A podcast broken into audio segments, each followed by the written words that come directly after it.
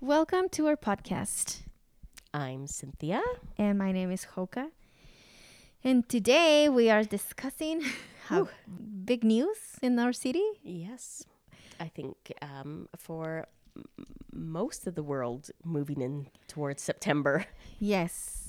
So in our city, we have just heard that schools are going to be open Yes. in September.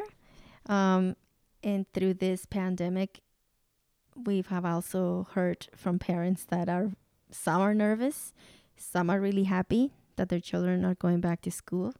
Yeah. I kind of feel it's like the two camps, right? Yes. And no judgment on either Mhm. camp. I think, like you said, Hoka, there are those who are like elated that school's back in and they can get back to, and I think they're feeling they want to get back to some sense of normalcy, Yes. right? And I think for them, putting their kids back into school means we're moving towards normalcy. Mhm. And then there's the other camp of people feeling nervous and and truthfully afraid Mhm. of what um, back to school means going in, into September. Teachers are nervous, Mhm. and I think they are they're wanting to see their students. Yes. We don't want to um, say that that's not you know we're we're in it because we love the kids.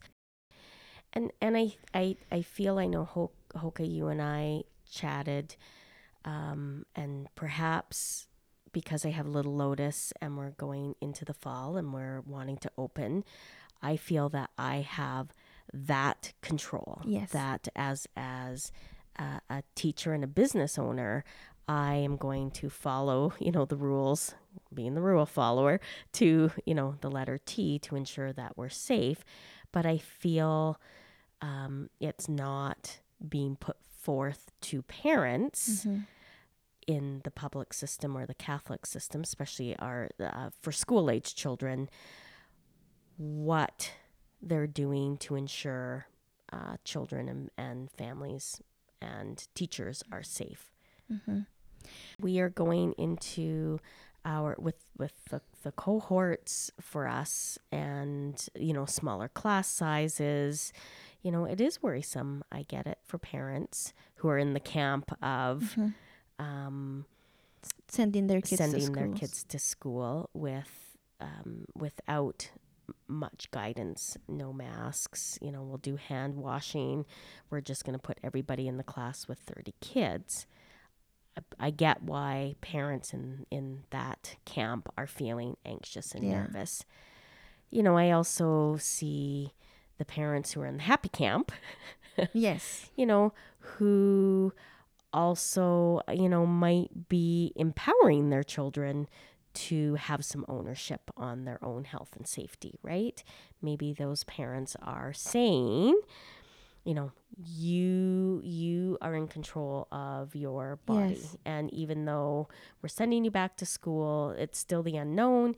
You can look after yourself by wearing a mask you can be in control of your your health and safety by hand washing hand sanitizing Mhm. And practicing social distancing as much as Ab- possible. absolutely and i think it's different um, i know you and i have had discussions um, from elementary or or uh, not elementary but school age children as opposed to preschool Preschool. children right they're they're uh, you know very very different where i think once you get to elementary school i mean it's not easy as you've shared prior about you know grace missing her friends and not having that social distancing. But you know with older kids you can have those those discussions and ways that they can keep themselves safe right?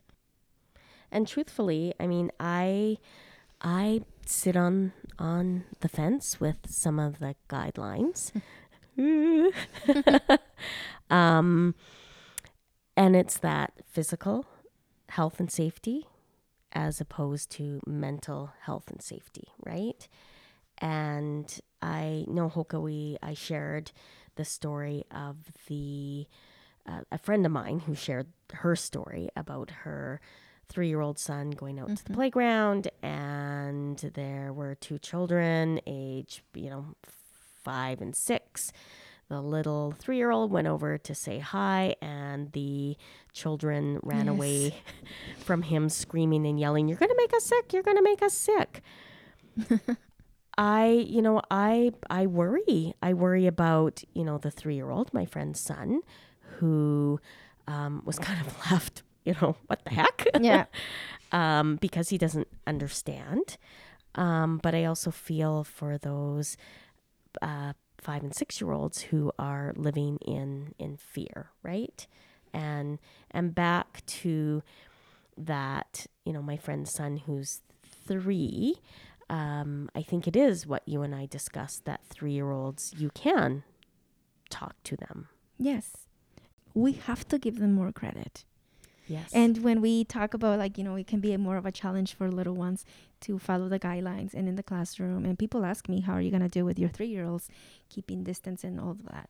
Well, we are going to try our best. And I want to invite parents to change their thinking of, no, he's too little. He can't do it. He can't put on a mask. He can't keep it on. Mhm. Yes, he that probably is 100%. But just like they learn to go to the bathroom bef- to, go- to be able to go to exactly preschool, going learning to I think they can learn to wear a mask. yes It's not going to be perfect and it's going to take a long time, just like potty training or more so maybe. But just to, I think it's important to start to think that it is possible and that we can get them in that habit. and and I think children are probably more adaptive to habits Yes. than we than, are than we are as adults. yes. exactly where you know I think children are like you need to put your snow pants on because it's cold Mhm. and they do right Yes. you need to put your mask on because it keeps everybody healthy hmm And I just want to say when you say when we say to the kids, we need to you need to put your snow pants, and they do it. Uh, some parents can say, "What? That doesn't happen at home." well, it does happen in the classroom, and it, it always it's like that, right? Truthfully, I was also thinking if children are wearing masks in the preschool program, which Yeah. will be an option, and my Mhm. my newsletter will be out to parents Mm-hmm. uh, with all the guidelines. I also think it's going to help. You know, beginning of the year, three year olds. You have a lot of three year olds that put things in their mouth, right? Do you find that in your Oh, classroom? yes. Uh-huh. Where I'm like, mask. They, Yeah. I'm like, I th- I think it might be more sanitary, even though they might be touching their face. They're not putting things Other in things their in their mouth. mouths. Yeah. and not all preschoolers, but I always I call my students mighty learners for a reason. I love that word. And I words. think this is what my, my mighty learners are gonna show the world Yeah. they can they do can it. they can Yes. do it to the best of their ability. Mhm. Right. We're not expecting three year olds to put on their masks and um, you know uh, you know we we meet them where they are at developmentally. And it doesn't have to be stressful. No. Right? So if we model I'm going to wear my mask today or you're going to wear your mask today and you're taking a positive spin, I mean that's really um, important for children Mm-hmm. right? When um, when when parents and teachers believe that children can can do it, they Mhm. they can. Whether you sent your child to school or not send your child to school, uh, you know it's the right decision for where you're at at this point in time. Absolutely, I think it must be really challenging for parents, right, to weigh all the information Yeah. uh, to see what their family lives are like, um, and to make that choice of you know uh, which camp they are are in. Yeah. And if they, you know, if you send your child to school and it's not working out or I think you you have the right to change your mind if you send your school or your child to school and it's not working. You can have the right to pull them out. If you choose to have your children at home and it's not working, um, you can you can send them to to, To school. To school. And I think we all recognize that back to school during COVID you know what, will be challenging. Yes. It's a whole new experience for for everyone, right? For teachers, for children, for parents, for school staff. Um, you know, it's it's interesting times, but what we do know that we can send our children, if that's our choice, to school with tools, which include masks and um, the knowledge of hand washing and social distancing to keep uh, all children and teachers safe at school. and I would encourage everyone and do as much as you can to keep people around you safe. Mm-hmm.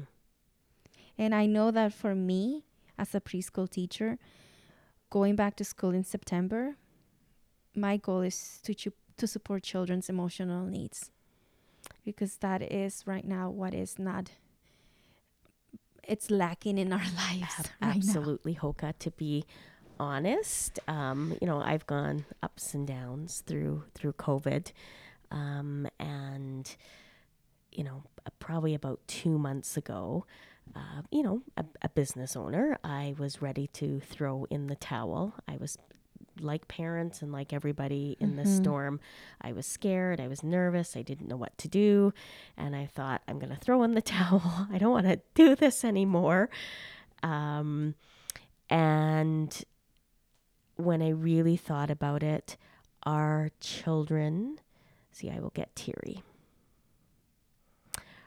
Our children will need the emotional support and well being to weather this storm.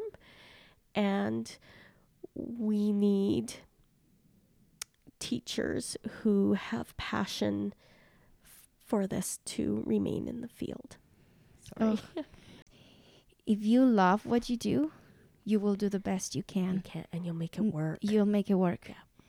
And I know that what gives me courage, I guess, for the fall, The phil- that philosophy of Reggio Emilia was created, yes, to build community Yes. again after World War II. COVID is feels like a war, yes, never ending.